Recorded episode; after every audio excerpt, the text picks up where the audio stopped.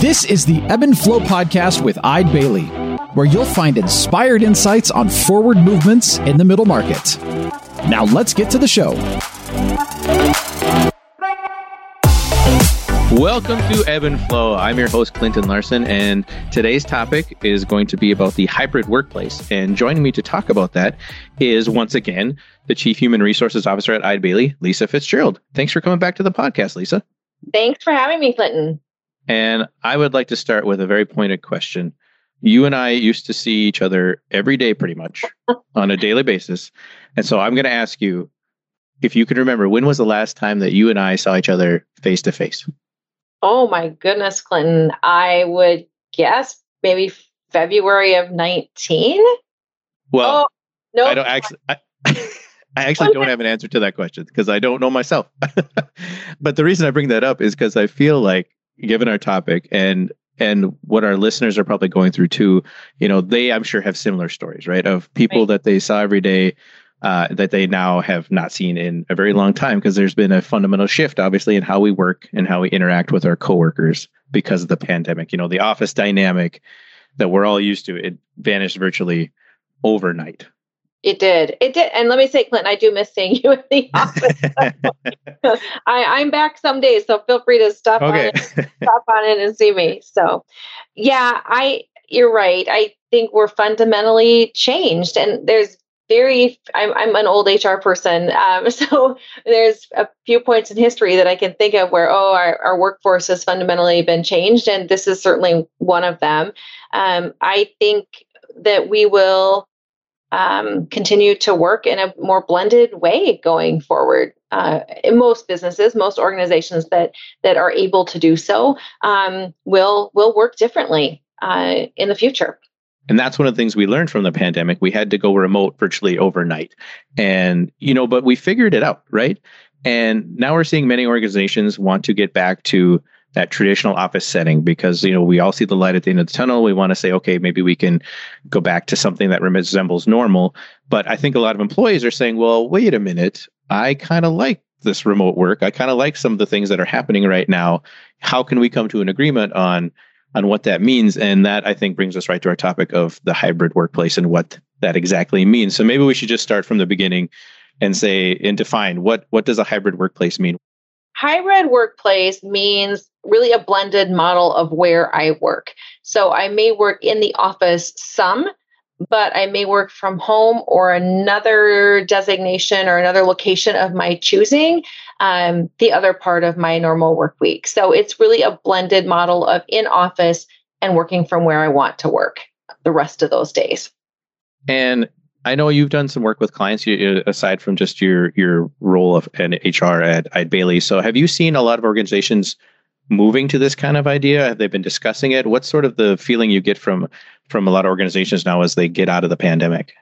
Many, many, many um, organizations are moving to a hybrid um, workplace. And I think the, the larger conversations I've been having around that aren't around should I do it as an organization? They're around how do I do it as an organization? So, how do I evaluate what positions might really need to be in an office? And I challenge that. I really do because I think we've there's several roles that we've said traditionally have to be in an office.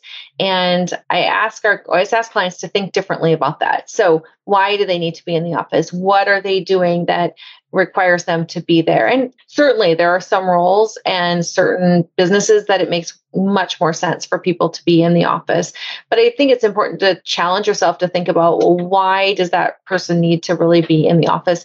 Is there a different way to do that work that we've done in the past that would allow someone that same flexibility to work hybrid or or even remote most of their time? In terms of setting those boundaries and expectations around creating a hybrid workplace what are some pieces of advice that you would have for businesses who are con- like you said most businesses aren't really considering this anymore. It's one of these things that people are saying okay this is something we have to have. So how can they start the process of of building those boundaries and expectations about what daily life is going to be like for their workers? Right. I think there's a there's a number of things you can do but i think first of all you've got to you've got to have individual conversations with your performers to decide what is best for them or what do they want and then have a discussion about what makes sense mutually for them as an employee and you as the employer and then very mm-hmm. clear expectations for performance and when work gets done, perhaps. So, some jobs we may be able to do the work at night, and that's just fine. I spent some time with my kids after they came home from school and I jumped back online. But other roles need to be done during set hours. So, definitely expectations around hours, when they're worked, number of hours worked how this impacts my career if it does at all so is there implications from me working remotely that will speed up my career and having really honest conversations about what that looks like. I think it's also really important to have conversations, crucial conversations in a timely manner. So I, it all goes back to being deliberate and, and intentional. So if there's a performance issue that comes up, those are things that need to be addressed immediately. Sometimes it's easier when somebody's out of sight, out of mind to think, oh, I'll I'll deal with that issue with them next time I see them or whatever it may be. And I think um, we can't put off having those good performance conversations. But I also think in the end, what kind of governs how you go forward as an organization is a good policy in this in this space. So what are the expectations who gets to work in these different models when might something like this be pulled back in terms of you know maybe the hybrid model isn't going well for you and your individual performance. So, when might those conversations happen? Um, and I also think just even clearly defining what your organization means by hybrid model or what your organization means by working remotely um, and just having some standard definition around that. So, when you're talking about these things in your everyday work life, you're all talking about the same thing. So, as businesses begin to communicate what their hybrid workplace is going to look like, once they get into some of the nuts and bolts of those conversations that you're talking about, you know, with understanding what their employees want and what they need, and then also trying to translate that into a policy that then they can refer back to.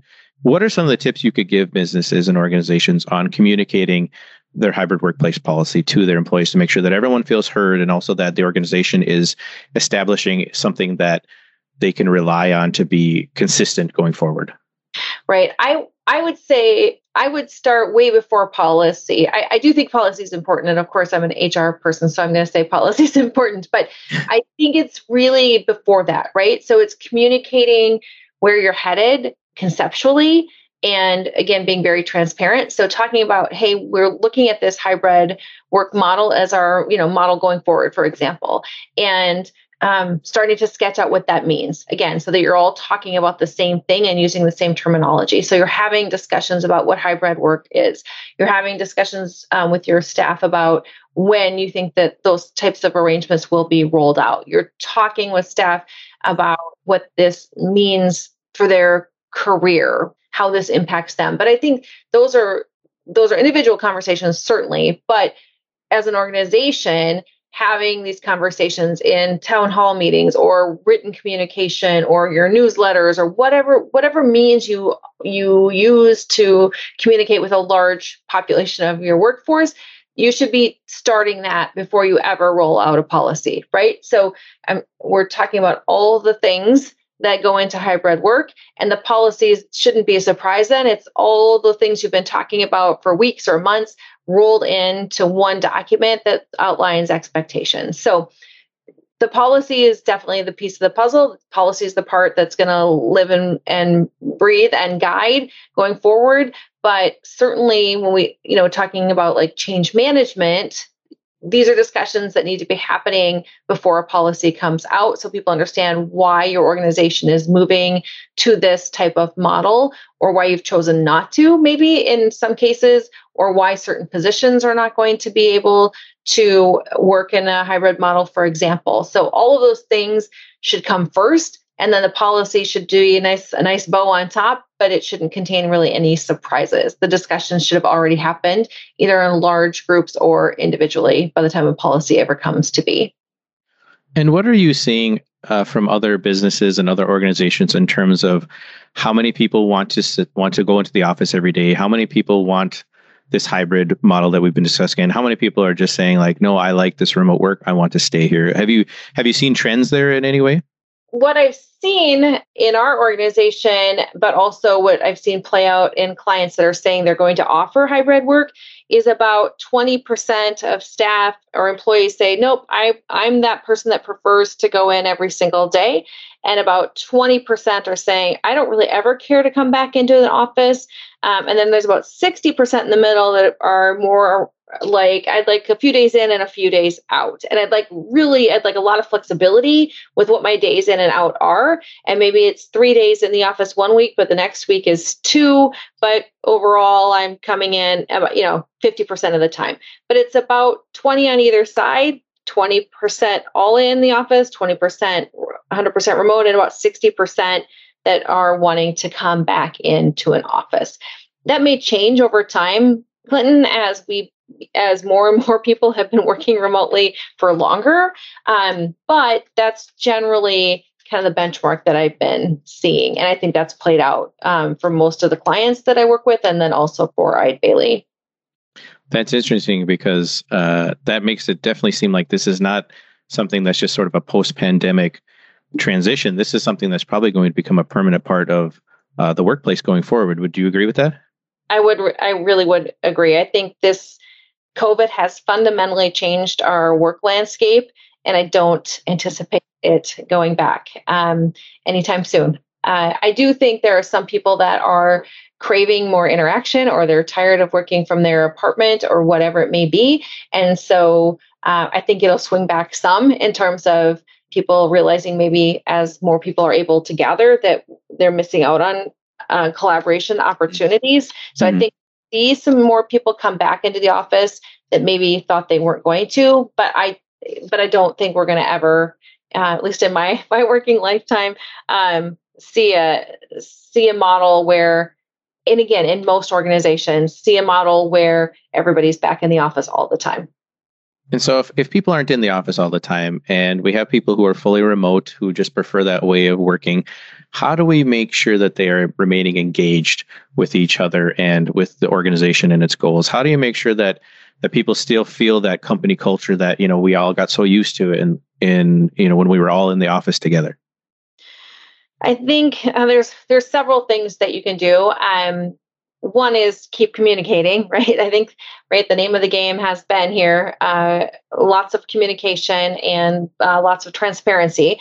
So I think having regular check ins with people, um, again, to see how they're doing, um, to talk about vision of the organization um, is really important. Um, doing some surveying to just see where people are at and trying to figure out your gaps are and how you may help people uh, stay engaged. So, through some of those survey questions, um, in person gatherings where it's appropriate and safe to do so are important. Um, you know, a lot of my current team isn't in the office, we're not all together, um, but we're grabbing lunch once in a while and I, I had someone say to me like oh I, this is maybe really all i need is just to see each other's faces once in a while um, so creating safe spaces to have small groups or groups of people um, get together is important. Ongoing communication from your leadership teams about the state of the organization and the vision of the organization going forward, the health of the organization, um, reinforcing culture or culture statements or any of those types of things that your organization may have already at, at, play and weaving those in to discussions and continuing to talk about how culture is important and why um, why we're great at what we do and um, and how we how we serve our our customers I think is also really really important. Re-recruiting our existing staff so having conversations about why they're there, what, what makes them stay, um, what would make them leave, um, and addressing any concerns, I think is also uh, really, really important. And there's another side of that too, from a management perspective, in terms of like, you know, how do I maintain the relationships I need to maintain to to mentor people, to to give people the opportunity to build their skill set, to grow their career when I when I don't see them every day in the office. You know, there was very much I think a you know a face to face meeting with your manager was you know such a critical part of the office life you know before.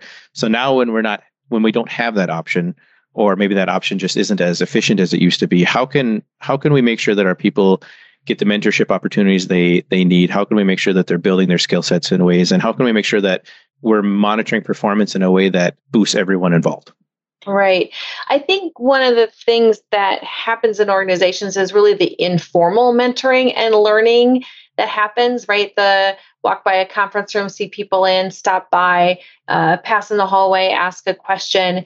Um, so that informal development and learning is non-existent in some cases, right? So how do you make up for that? And that's that's the hard part. But it really comes down to intention and being intentional and deliberate. I, I don't know how else to, to really say it. It's it's I now recognize I didn't have that hallway conversation or I'm not having those anymore. Therefore, I'm going to have to schedule more time um, to have those conversations very deliberately, weekly, daily, whatever it may be. Um, but I think the role of the manager um, becomes more difficult, uh, more more challenging um, in this in this new world of work because you ha- you're the conduit right between how your employees perform and what the organization is expecting um, for uh, performance or results. But you've got to work really hard and be really deliberate about your interactions and about um, people's development overall. It, some of it happened kind of through osmosis clinton like you were saying right mm-hmm. before and that just isn't going to happen in the same way. So we have to be deliberate and intentional and have really good conversations yeah i totally agree i think this is going to be a, a monumental change for a lot of us in terms of the office dynamics that we're used to and where we go from here. It's really hard to tell. I think, like we said, it's going to be a permanent change, but what that change means in the long run is going to be really hard to say. We're all just going to have to kind of figure it out together, kind of like we did in the beginning of the pandemic, I guess. Exactly. And I think that's important to tell your tell your teams, right? We're trying this. We're figuring this out as we go go to and just to be open and honest about we may pivot we may change we may pull back we may right? We may make a different decision. We're navigating this right along with you and we'll just make sure we communicate well and upfront of any changes that we need to make as we navigate this new world of work. Right. So yeah more to come. And uh this has been a really great topic, Lisa. I appreciate you being on the podcast again, and I look forward to seeing you again in the office soon. I hope so, Clinton. Thanks for having me today. Thank you for listening to today's episode of the Ebb and Flow podcast.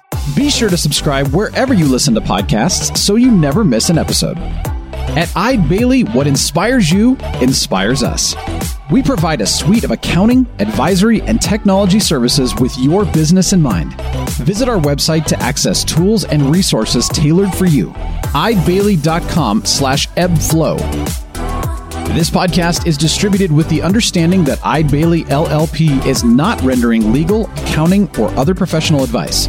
Listeners should consult with their business advisors before acting on any of the information or opinions shared. For audience questions and topic ideas, visit eidebailly.com slash ebbflow.